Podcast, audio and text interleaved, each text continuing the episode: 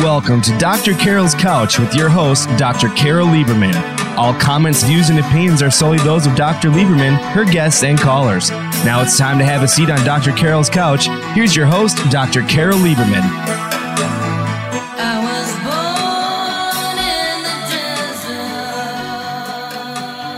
And welcome to today's edition of Doctor Carol's Couch. I'm your psychiatrist host, Doctor Carol Lieberman. Today we're putting shooters on the couch.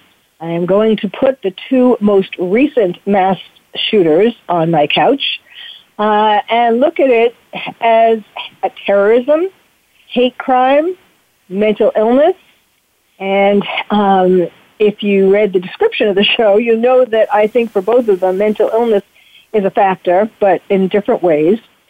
And, um, you know, let's talk first about how, here it is within a week of each other, essentially. March sixteenth was the Atlanta spa shootings, and that shooter was Robert Aaron Long. And we're also talking about Ahmad, Ahmad Alissa, who um, shot up the supermarket in Colorado in Boulder.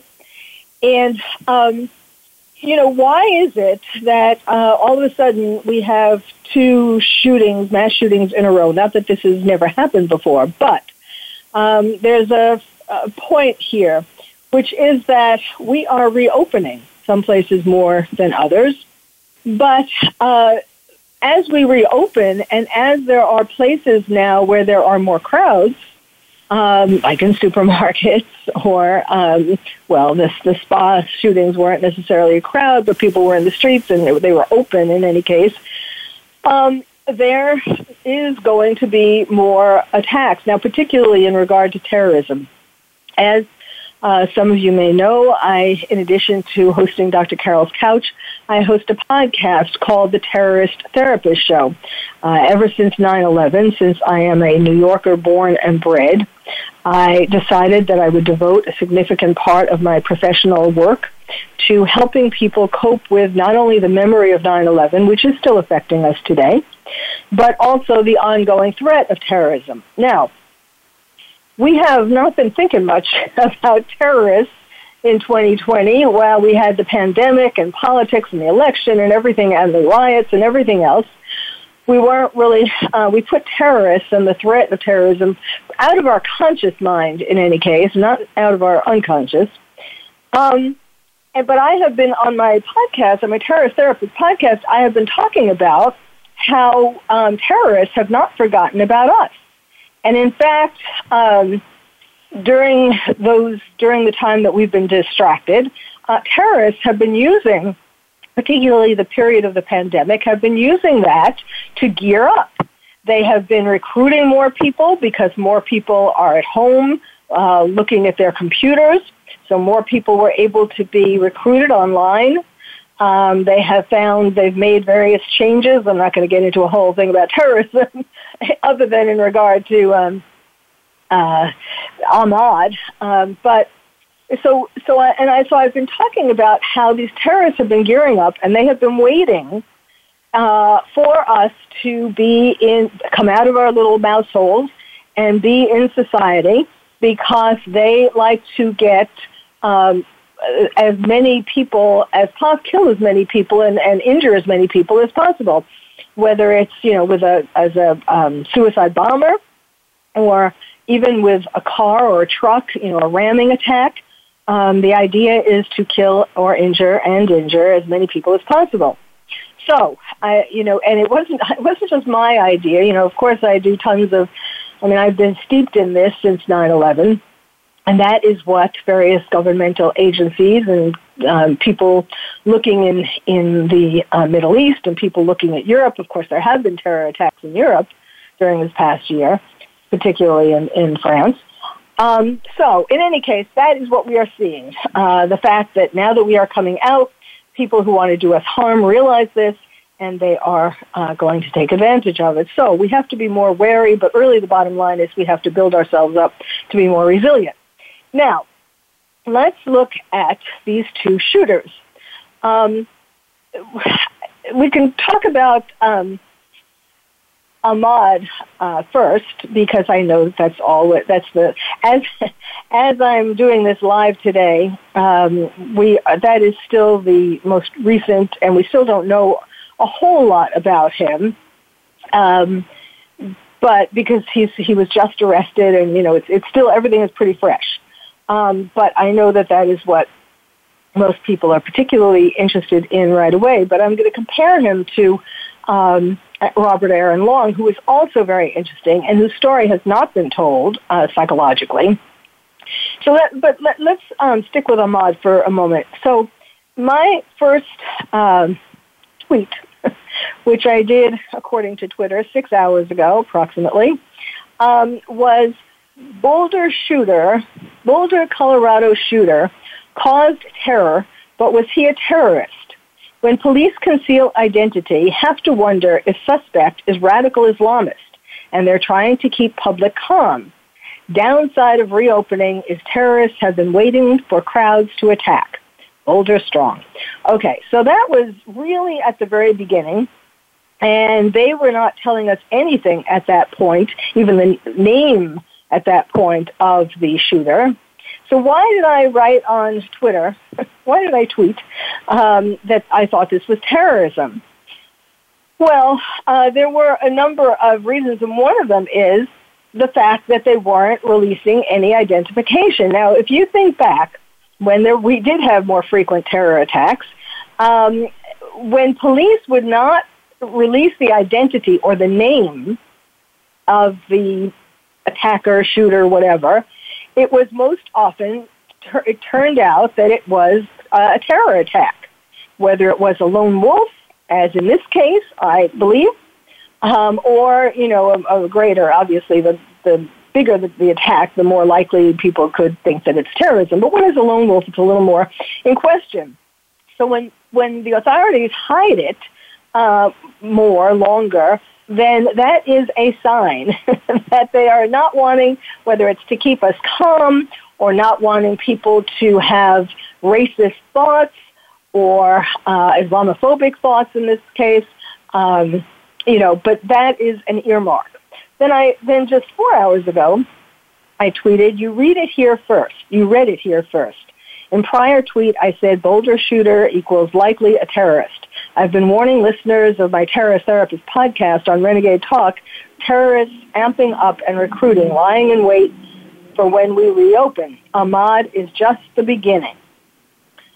Okay, so um, first of all, now we, it has come out, and I'll talk a little more about this, it has come out that Ahmad has had uh, mental problems. You know, this always happens, whether it's in regard to Ahmad or Robert Aaron Long. You know, first we have the parents and family and friends and neighbors um, of of shooters, you know, people who commit these kinds of mass crimes. They all come out, or even just individual crimes, not necessarily mass shootings. Um, people come out and they say, oh, my God, I never would have suspected so-and-so of, of being able to kill people. What? How could that be? You know, and then when you really dig into it, you find that there were red flags for years, years. And yet, you know, these people did not do anything enough, didn't do enough to take care of it. Now, in the case of Ahmad, they did squat, at least so far that's what come out, came out. I mean, there's no evidence that he has been to see a psychiatrist or been in a mental hospital or anything, yet the family has said that there were signs of his paranoia since twenty fourteen. So... Um, I mean, did they think it was going to go away, a phase? Both of these shooters are twenty-one years old, by the way, uh, which is a very interesting age because twenty-one, um, really from seventeen to the early twenties, is the age when most typically that people with schizophrenia have their first break. Now, I don't know for sure. That, well, actually, with Ahmad and his paranoia, I think it is, um, you know, there is fairly good uh, evidence that he may well be schizophrenic, par- paranoid schizophrenic, or, uh, or also sometimes these kinds of symptoms can also appear with, in the manic phase of uh, manic depressive illness, also called bipolar. But in any case, both of these shooters have evidence of some kind of um, exploding mental illness, uh, a psychotic mental illness. Now, Robert Long told the police right when they got there that um, he had a sexual addiction. And, in fact, he was hospitalized or put in a halfway house, actually, um, for his sex addiction. But that is just the surface. Um, you know, his problems, his mental problems go far deeper than that. But um, one thing that's really important for people to understand is that mental illness and hate crimes and mental illness and terrorism, these things are not mutually exclusive. People who have mental illness,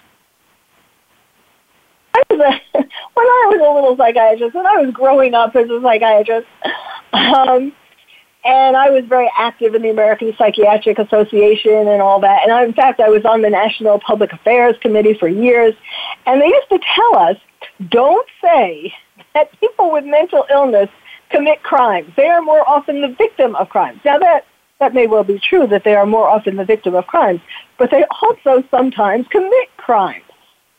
And it is very important to say that because um, in these, as these two cases, as examples, if it would have been acknowledged that they had a severe mental illness that was making itself known more and more over the recent years, um, then they could have gotten help. I mean, someone should have, in any case, noticed and gotten them help. So to say that people with mental illness do not commit crimes is ridiculous.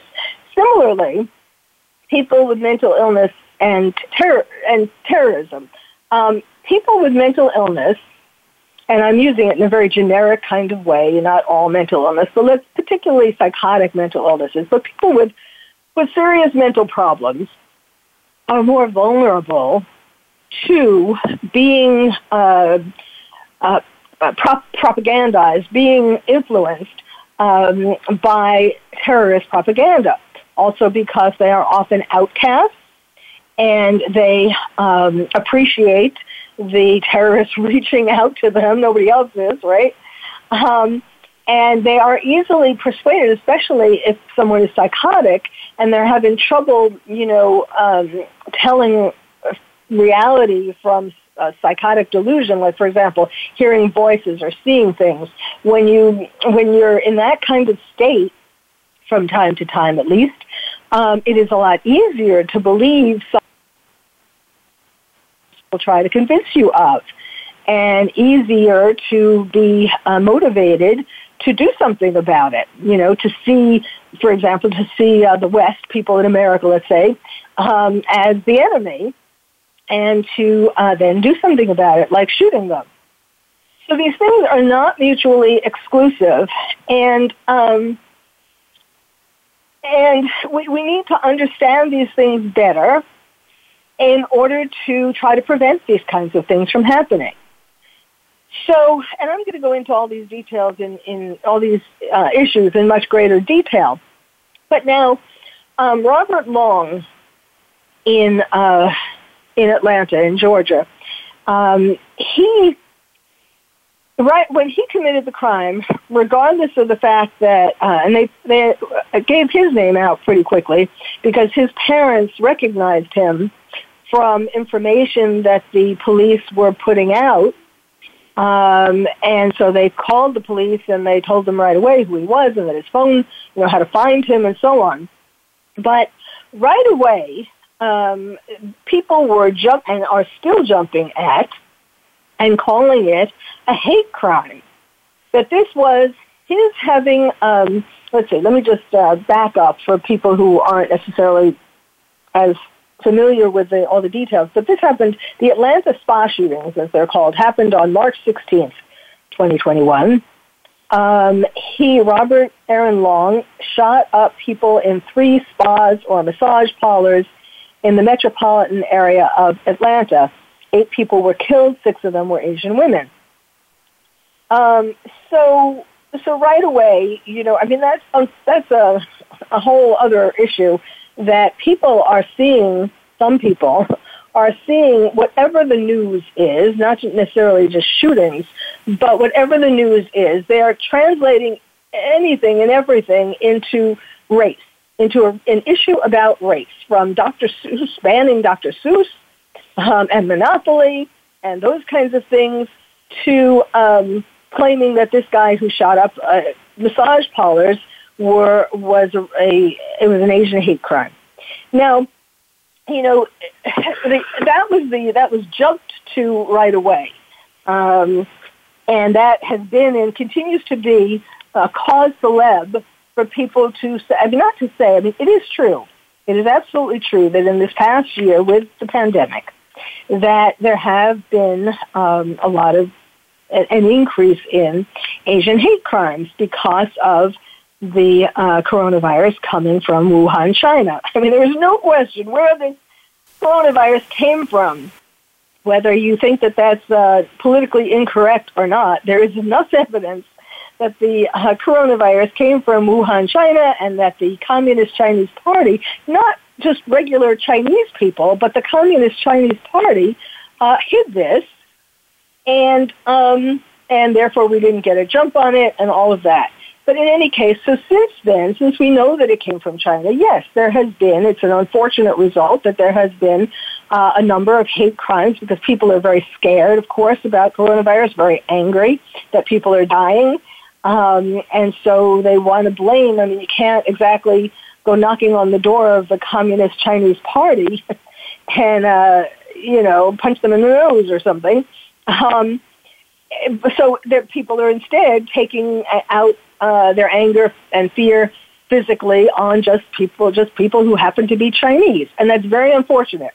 It is also unfortunate that um, Robert Aaron Long's mass shooting of these massage parlors was blamed on his um, on it being a hate crime, on his on his having purposely targeting Asians, not because they happen to be in these massage parlors, but because they're Asians, which is absolutely untrue.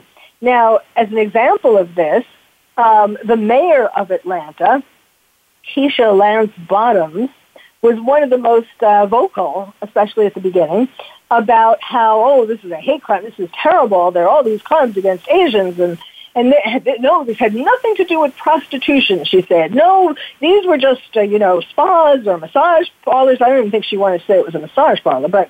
But in any case, these were just spas, and there was nothing to do with prostitution, and so he couldn't have been aiming at these spas um, because of his sex addiction, which is what it was. He was trying to concretely wipe out the source of his temptation, which I'll get into in a bit. But so she was saying, no, no way does this have anything to do with prostitution. Now, in, in fact, as it turned out, um, uh, ten or eleven of the people in these massage parlor spas um, have been, had been over the years, over recent years, had been charged with prostitution. So you see, you know, people just rush out there to make, because that is what they want to say. They want to make everything about race and everything about, um, you know, in this particular case, about Asian hate crimes. I mean, of course, I condemn any kind of racial hate crime. I, I want to make that clear. But there is no reason to jump at this and say, I mean, because for one reason, um, claiming that it's a hate crime and not acknowledging his mental illness, again, takes away the possibility of fixing people in the future who also have these things brewing inside of them before they go out and perpetrate a mass shooting. Well, we need to take a break. We're listening to Doctor Carol's Couch. And please stay tuned because we're going to continue with putting these shooters on my couch.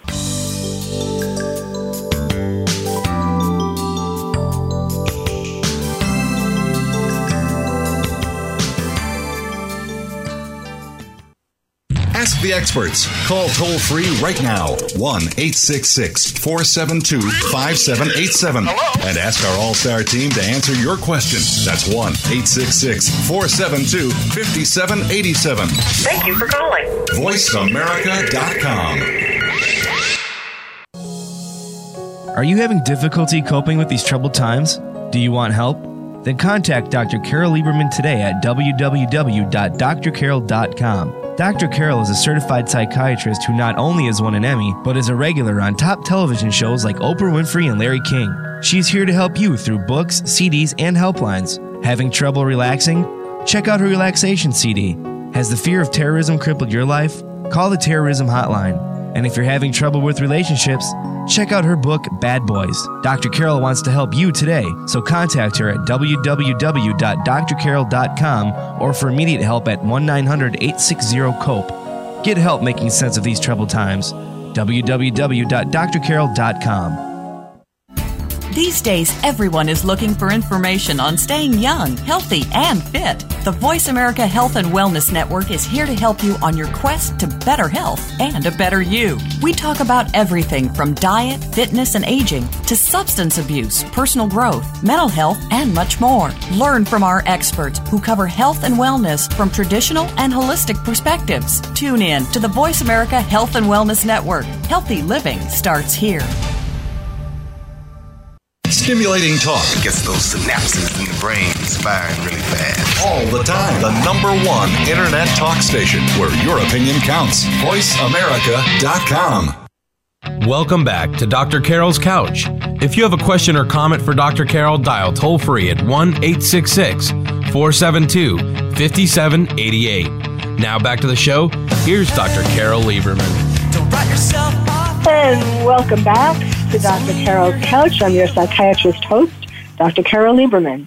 Today we're talking about, and I am putting shooters on my couch, terrorism, hate crimes, mental illness. We're looking at all of these in regard to the two most recent mass shooters, Robert Aaron Long in Georgia and Ahmad Alissa in Colorado. Um, and looking at what motivated them, what their problems were, what could have been done about it before the shooting, and so on. Um, let's turn for a while to the Atlanta sh- shooter, suspect, Robert Aaron Long. Um, I like to go with by my tweets because I'm always picking out the things that I feel most passionate about and tweeting about it. So right after it happened, I, on March seventeenth, I wrote, Georgia jumped to conclusion massage spa shootings were Asian hate crimes, but more likely Robert Aaron Long was struggling to reconcile sex addiction with his religion. So guilt plus possible mental illness made him decide to wipe out temptation by literally killing it. Now, there, there are some important things there. Um, first of all, uh, you know, what he... What he told um, the police, and he told them that he had a sex addiction, which, which actually, you know, has been uh, supported by the fact that he has been in treatment for sex addiction. Um, but now, what, what it's not just a sex addiction. I mean, typically people with sex addiction, sex addiction, don't go around shooting at massage parlors um, because it's it's a very private crime. I mean, I don't know, you know, that you, I don't know that you could call it a crime unless he hurt somebody, but it's a it's a private problem in any case. He was really absorbed with pornography. He used to watch pornography uh, for countless hours, and um, and and he apparently went to these, at least some of these, not all of them, uh, massage parlors. And so what he was doing um, was trying to literally wipe out his temptation, stop these parlors from existing so that they wouldn't tempt him to go in there. And why was that? And first of all, that is, that's called concrete thinking. When you have a temptation, you know, whether it's chocolate or, of course, it's not quite the same thing, killing chocolate bar. Um, but if you, if, if he, he really felt that he had to, first he said it was to help for himself, and then he has also he has also said that it was to help other people with their sex addiction by literally wiping out these massage parlors, these centers of temptation. Um, that's concrete thinking. The idea that if you if you you know destroy it, like literally destroy it, that then you won't have the temptation. And so that's one of the clues um, as to the fact that he has a, a more serious mental illness than sex addiction. Um, now, the, the reason why, again, people, most people with sex addiction do not, you know, go around shooting, uh, shooting massage parlors. But, again, so that relates to his mental illness. But also, the other factor here is religion. His family was very religious. And he also uh, attended church, and he has this whole history with religion. Um, and he, and guilt. Um, in his religion, he was made, it wasn't just, I mean, people with sex addiction, of course, typically feel guilty about it, but he felt especially guilty and especially, you know, uh, bad, I mean, especially uh, condemned himself because, because his religion in particular was very much against, you know, loudly against um, sex addiction and pornography and so on. So um, it's the guilt, you know, this extra dose of guilt plus his mental illness that made him actually act on um, doing something to literally take it away. Now, my next uh, tweet about him was, um, it was in relation to an article that showed two pictures of him. Um, one was, I think, when he was eighteen years old, um, It was, and um, and then the, next to that picture, they had the picture of what he looked like when he was arrested. And it, quite frankly, it's similar to uh, Ahmad Alissa, because if you look at pictures of him, like from his Facebook page, which is now taken down, but there are some, you can find it in some places on the internet, um, same thing. If you look at a picture of him from when he was younger, compared to what he looked like in the picture, I'm sure you probably saw that video that was being live streamed during the shooting.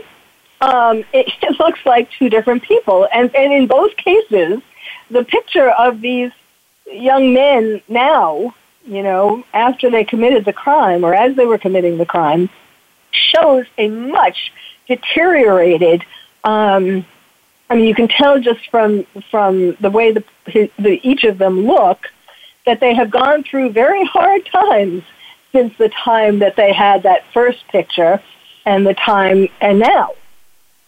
And it's not about poking fun at how they look, but it's showing that, I mean, like, were we, are we really the only ones who can see this major difference in the way that they look and and to think that perhaps that reflects what's going on inside of them mentally, that they are deteriorating mentally. Their outside appearance is a reflection of how they are deteriorating mentally. I mean, really, I don't know that you have to be a psychiatrist to figure that one out. So in this picture of um, of Robert Aaron Long, so I tweeted about that article, past few years have obviously been hard on massage spa suspect Robert Aaron Long. Saw self as prodigal son, then, now returning from even worse apps. He's typical age of first psychotic break, so seems warning signs of impending mental illness were missed. Tragic. Then in a later tweet, I wrote, oh, well, first let me explain this. As it turns out, um, the night before Robert Aaron Long um, committed his shooting, um, his parents threw him out of the house. His religious, very religious parents, who, of course, you know, have all along been very against his sexual addiction. And yes, you could say, presumably, they helped him to get treatment for that. Um, and quite frankly, you know, it is shocking and that the people, the halfway house where he was getting treatment for his sex addiction, how they didn't notice that there was something deeper than a sex addiction, or perhaps they didn't feel equipped to treat it, but why didn't they refer him to a psychiatrist? I don't know. Um, but in any case, uh, so the night before he went on his shooting rampage, well, now I'm talking about Robert Aaron Long in Atlanta, his parents threw him out of their house. Um, and so I wrote that in this tweet, uh, tough love never works or ends well. Latest case equals Robert Aaron Long. He was thrown out of parents' house night before shooting spree because kept watching porn after having been in rehab for sex addiction. Family made guilt worse and missed signs of mental problems. So, you know, and that's something worth talking about as well. I'm sure you probably have heard about how some, there is this, um, oh, I don't want to say, I don't know, school of thought. I mean, it's not really, it isn't really taught in any reputable psychiatric uh, residency, for example. Um, but uh, there are some people who believe in tough love. And so, in other, particularly for addiction. So, like, if, in other words, if you, and you, you may, there have been countless cases um, that we hear about because the parents are celebrities, where the parents have thrown their kid, you know, the, the kid, let's say alcohol or drugs, whatever, um, they used one too many times, you know, and the parent had been, um, felt like they were enabling them. That's the big thing. Um, oh, don't enable them by taking them, letting them stay in your home or, or God forbid, giving them therapy. But um, show them tough love. Don't, you know, throw them out. Don't give them money. Well, I mean, presumably you have heard about the countless cases where the kids end up committing suicide or, in this case, going on a shooting spree, killing lots of people. I mean, um, it never ends well.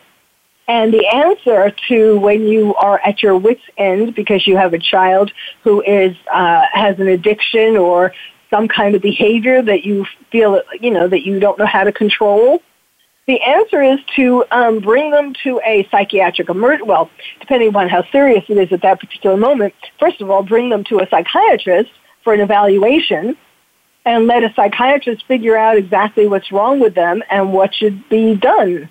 Um, and it, the answer, by the way, is not just medication. It's not giving them a prescription and sending them out and, um, and you know, and then when they come back a month or two or three later, um, then uh, giving them, and they're not better, then just adding more medicines. That's what's happened today with psychiatry. Um, you know, psychiatrists have become, and not me, I refuse to become a, a pill pusher. I refuse to do what's called med visits. Um, if this all happened, I don't know, a decade at least ago with insurance companies when they decided that they could pay people who were psychologists or social workers or marriage and family therapists a lot less to do therapy. So they divided it so that psychiatrists, they weren't paying psychiatrists enough to be able to spend fifty minutes with patients to do therapy and give them medication, which is the way it used to be. And, and fortunately, there are still some psychiatrists out in the world who do it that way. And that is the only way. People do not get cured by medication alone. And but what has happened to psychiatry, they become pill pushers and they do med visits, Um, which are fifteen to thirty minute visits once every one to three months, and they only talk about symptoms and side effects. Nobody gets cured um, in that with that kind of treatment.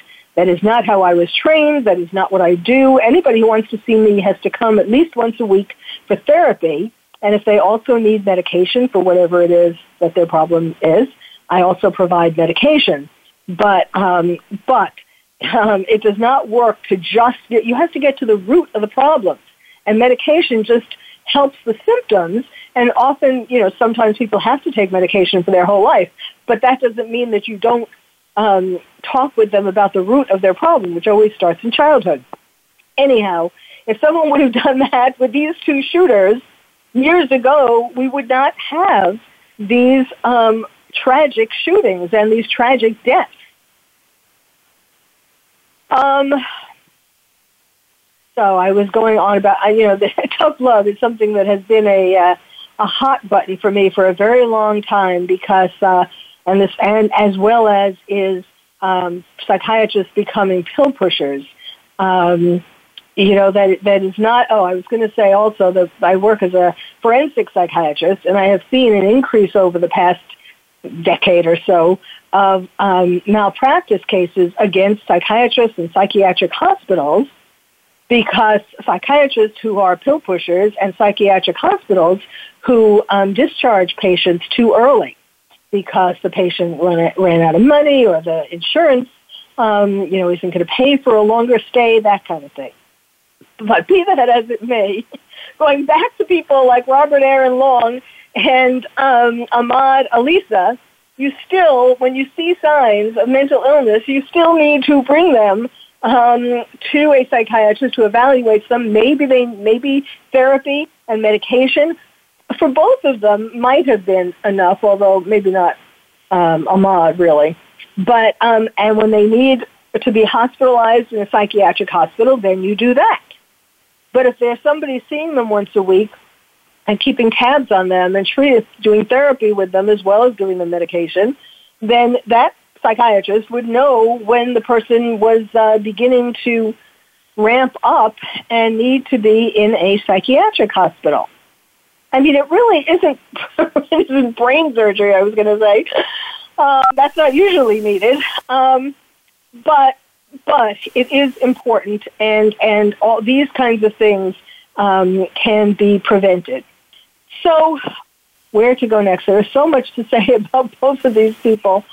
Um, I think I may be Robert Aaron, Robert Aaron Long. Um, you know, he also, he he went to, uh, he was graduated from high school, and he enrolled at the University of North Georgia, but he didn't earn a degree or continue being enrolled. He was kind of um, floating around, really. And um, he he had um, posted something on, let me see here. He had posted something on, on uh, social media about, yeah, here it is, pizza, guns, drums, music, family, and God. This pretty much sums up my life. It's a pretty good life. Well, that's, uh, at least perhaps he was thinking that at that moment, but um, he later changed. And in any case, he was he was going nowhere. He was floating. He wasn't in school anymore. I haven't heard about him having a job, but perhaps that just hasn't come out yet.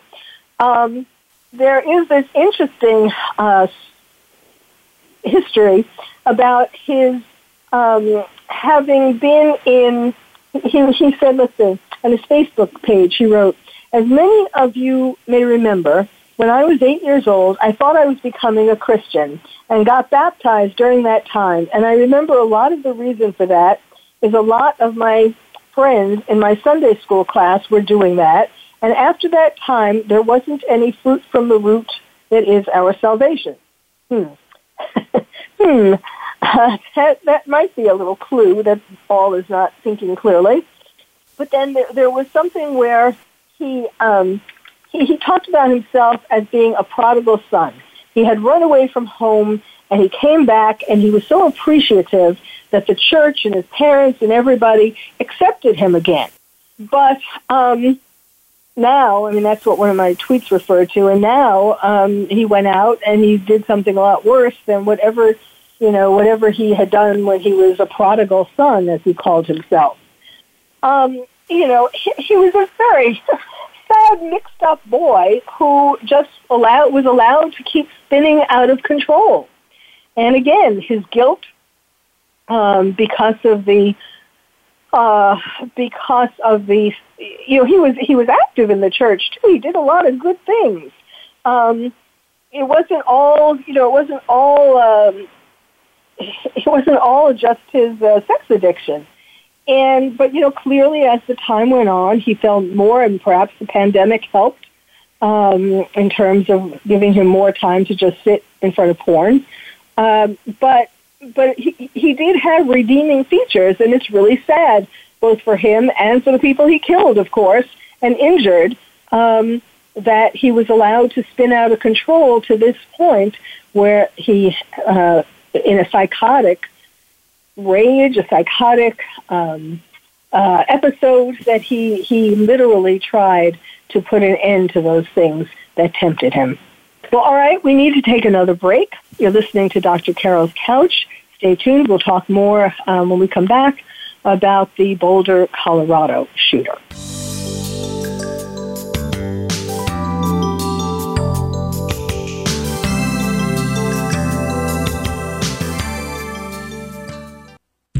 the experts. Call toll-free right now, one eight six six, four seven two, five seven eight seven. Hello? And ask our all-star team to answer your question. That's one eight six six, four seven two, five seven eight seven. Thank you for calling. voice america dot com. Are you having difficulty coping with these troubled times? Do you want help? Then contact Doctor Carol Lieberman today at w w w dot d r carol dot com. Doctor Carol is a certified psychiatrist who not only has won an Emmy, but is a regular on top television shows like Oprah Winfrey and Larry King. She's here to help you through books, C Ds, and helplines. Having trouble relaxing? Check out her relaxation C D. Has the fear of terrorism crippled your life? Call the terrorism hotline. And if you're having trouble with relationships, check out her book, Bad Boys. Doctor Carol wants to help you today, so contact her at w w w dot d r carol dot com or for immediate help at one nine hundred, eight six zero, C O P E. Get help making sense of these troubled times. w w w dot d r carol dot com. Tune in to the Voice America Variety Channel on the Voice America Talk Radio Network. Voice America Variety broadcasts a diverse array of topics reaching a global community. Our experts come from all walks of life, and the topics they discuss are everything from current events, arts and entertainment, leadership, parenting, relationships, self-improvement, career advice, and a variety of other topics. Check us out today. You're sure to find something of interest. Voice America Variety. Talk on today's hot topics. We're with you wherever Alexa and Google are. At home, in the car, on your smart T V, and your connected devices. Hey, Alexa. Hey, Google. Play my favorite Voice America podcast on TuneIn. It's just that easy. But make sure you actually mention the name of the podcast show to make it work. Streaming live. The leader in Internet talk radio. voice america dot com. Welcome back to Doctor Carol's Couch. If you have a question or comment for Doctor Carol, dial toll-free at one eight six six, four seven two, five seven eight eight. Now back to the show. Here's Doctor Carol Lieberman. And welcome back to Doctor Carol's Couch. I'm your psychiatrist host, Doctor Carol Lieberman, putting the two most recent mass shooters on my couch. We're talking about Robert Aaron Long from the Georgia uh, massage parlor shootings, and Ahmad Alissa in Boulder, Colorado, his shootings from a supermarket, a King Soopers supermarket.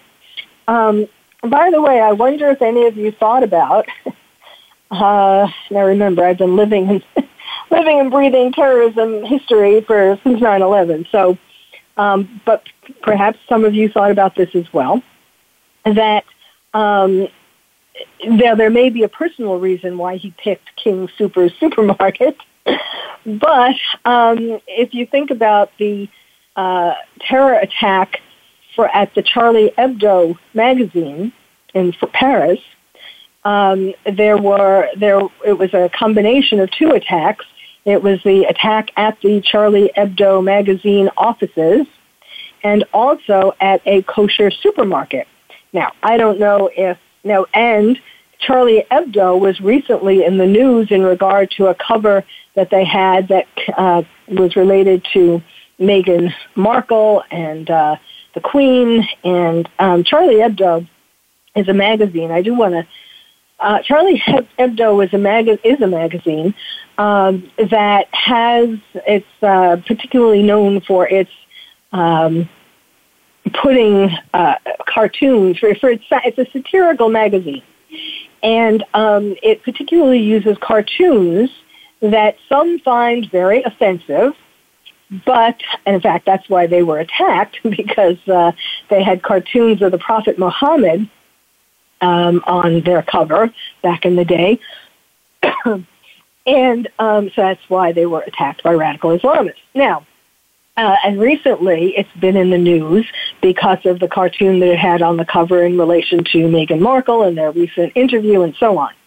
So now I don't know if um, if Ahmad Alissa knew anything about the recent uh, cartoons, you know, regarding Meghan Markle. Um, but and again, bringing that magazine into consciousness. But I am pretty sure he knew about. Um, the fact that, I mean, that, that uh, Charlie Hebdo has been vilified by radical Islamists for their cartoons about the Prophet Muhammad, because one of the things that um, that um, Ahmad did on his social media was to put lots of things in regard to uh, Islam. Not that, I mean, let me, I always have to like uh, make this qualifying statement, lest people think, you know, obviously not all terrorists are Muslims, and not all Muslims are terrorists. We all know that. Okay, but um, in his uh, in the in Ahmad's on Ahmad's social media, he had some very interesting things in regard to Islam and in regard particularly to Islamophobia. And in fact, um, his brother, his older brother, said that he used to be um, a you know, a nice guy, or um, and but until he went to high school, when allegedly um, people were, or he felt in any case, Ahmad felt that people were making fun of him because of his name and because he was Muslim. Now that may well have happened, and yes, that, and in fact, that actually uh, he is not alone in as an example of what has turned numerous. Uh, made numerous people become terrorists. In other words, um, we have there have been many cases, including people involved with nine eleven, there are many cases of people who, um, Muslims from the Middle East, who came to the United States to study, or just to move here to live um, for a while or whatever, and they were, um, people were Islamophobic, or people were Um, you know, made fun of them for one reason or another. I mean, even before nine eleven, it wasn't necessarily, there wasn't as much Islamophobia as there is now. But um, even just because, you know, they have funny names, or because they look different, or all the different things that people who, you know, are prejudiced uh, find for making fun, making fun of other people, particularly in high school and middle school and college and that kind of thing. And that has given a number of Uh, people who then become active as a terrorist um, has turned them against America. So, you know, it's not it's not just out of um, the blue. You know, um, it is something to be taken into consideration. Now, Ahmad was born in Syria. This was another thing, talking about the media um, uh, letting out pieces of information, um, you know, in dribs and drabs, and, and hiding particular information. Like, for example, uh, most um, outlets, at least so far, um, were not didn't want to say where he came from. He came to the United States when he was three years old. He came from Syria, but there has been this um, this uh, cover up, uh, you know, not wanting to say where he came from. Again, to uh, you know, perhaps because to to not. To hope, in the hopes that people would not um, be racist against Syrians, presumably. Um, so now, let's see. Oh, um, let me just see. I have so many notes about things that are so important. Um, now, by the way, one thing that's important is that it has, in in uh, something also that hasn't really been widely uh, talked about, Uh, but apparently Biden has been briefed that the shooter has had ISIS sympathies. So can't, can't tell you more about that at this time, but I do know that. Um, and, okay, so let me tell you some of the things that his, uh, that his classmates said, and his, and his brother and his sister-in-law. He lived with his brother, his older brother and sister-in-law. Um, he, oh, this is, it was interesting. When, um, when he was arrested, uh, he asked for his mother. Now, again, I don't know, it's, at this point, I don't know where his mother is. um, but what struck me about that is that in terror attacks, historically, in terror attacks, um, terrorists have typically called their mother and or their parents um, the night before they committed, like, for example, a suicide bombing. Um, so it struck me as interesting that he asked for his mother. Now, it also could be a sign of his, you know, falling apart mentally and so on. But anyhow, so his brother said um, that he called, he said that his brother, he said that Ahmad uh, was very antisocial and paranoid. In high school, he would say he was being chased. Someone is behind him. Someone is looking for him. Uh, he was on the wrestling team in high school. Now, who else was on the wrestling team? The older brother, the older Tsarnaev brother. There are some uh, similarities here. You know, the Tsarnaev brothers, the ones who perpetrated the Boston Marathon bombing. Um, then, his, so a former wrestling teammate said that he was short-tempered and scary. He once threatened to kill people during a match. His senior year, this is the teammate I'm quoting, his senior year during a wrestle-off to see who makes varsity, he actually lost his match and quit the team and yelled out in the wrestling room that he was like going to kill everybody. Nobody believed him. We were just all kind of freaked out by it, but nobody did anything about it. Believe that? Well, I could see other kids not doing anything about it, but like his teacher didn't get worried that he said he was going to kill everybody? Oh, um, and let's see. Um, he said, uh, this teammate said that Ali, that Ahmad was often concerned he was being targeted for his Muslim faith. He said he was pretty cool until someone made him mad. He would talk about him being Muslim and how if anybody tried anything, listen to this, he would file a hate crime and say they were making it up. Um, what else? There, we, there is a fair amount that has come out already from these friends and from his brother. Like his brother said, um, let's see. Um, his brother said when he was, when, when uh, Ahmad was having lunch with my sister in a restaurant, he said, people are in the parking lot. They are looking for me. So um, his the the brother's wife went out, and there was no one. We didn't know what was going on in his head. Well, and this was a few years ago. Um, and then he wrote things on his social media, Ahmad did, about uh, the thinking that his school was hacking into his phone. Um, uh, two days, oh, this one is good. Two, the, the sister-in-law, um, two days before the shooting, she saw him playing with a gun that looked like a machine gun and said that Ahmad told them that it was loaded. They took the gun from him. Well, I don't know where they put it, and I'm not sure if that's the one that he used, but it seems like it might well have been. Um, he, he said, he wrote on social media that he was being stalked in high school. He said it was part racism and part due to false rumors. He said, I believe part racism for sure, but I also believe someone spread rumors about me, which are false, and maybe set that off. Um, there's all kinds of things like that. Now, I, I am not saying, less, um, I'm, I don't know for a fact that he has particular special ties, definite ties to Al-Qaeda or ISIS, But um, but um, at the very least, I think that he was influenced by um, their philosophy.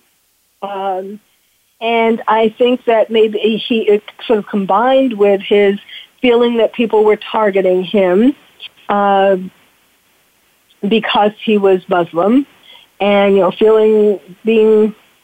paranoid about, or not necessarily paranoid about, I think there probably were people in his high school who were, uh, I don't know, targeting him, but perhaps making fun of him or whatever because he was Muslim, um, but also because of the way he, you know, exploded. Um, and, and there was, he apparently didn't do as well as he wanted in wrestling. He did win some awards, but he didn't do as well as he wanted. And so, um, which is just like what happened with the elder brother, the elder Tsarnaev brother, that that was part of what we believe fueled his rage, that he, you know, with the resentment that he kept inside. Well, we are um, almost at the end of the show. And I guess my overall um, conclusion is, you know, especially since we don't know, uh, we don't know all the details of, each, of both of them yet, but we certainly do know enough um, for me to have said what I did. And um, and my bottom line that I'd like you to take away from this is that um, these things did not start yesterday. Uh, they started in childhood. Someone doesn't become a sex addict because they see happen to see one um, porno film. Uh, all of these things start in childhood, and certainly same thing with Ahmad. Um, all of these things start in childhood. Issues that happen, uh, traumas, family relationships, things like that. Plus, of course, um, in regard to terrorists, uh, of course, propaganda that they see online or elsewhere um, from terrorists, you know, uh, recruiting. And again, uh, to really tie this up, this is what I had, have been saying all along is going to be happening when we open up. Now, that isn't to say you should still hide inside your house because you're afraid of running into a terrorist. But um, what is the more important is to make sure that people who seem a, li- a bit odd or seem to be expressing that they're going to kill other people, Uh, that you take them seriously and get them help. Thank you for listening to Doctor Carol's Couch. I'm your psychiatrist host, Doctor Carol Lieberman. Thank you for joining us on Doctor Carol's Couch. Join us next week at one p.m. Pacific Time for another installment of Doctor Carol's Couch. We'll save you a seat.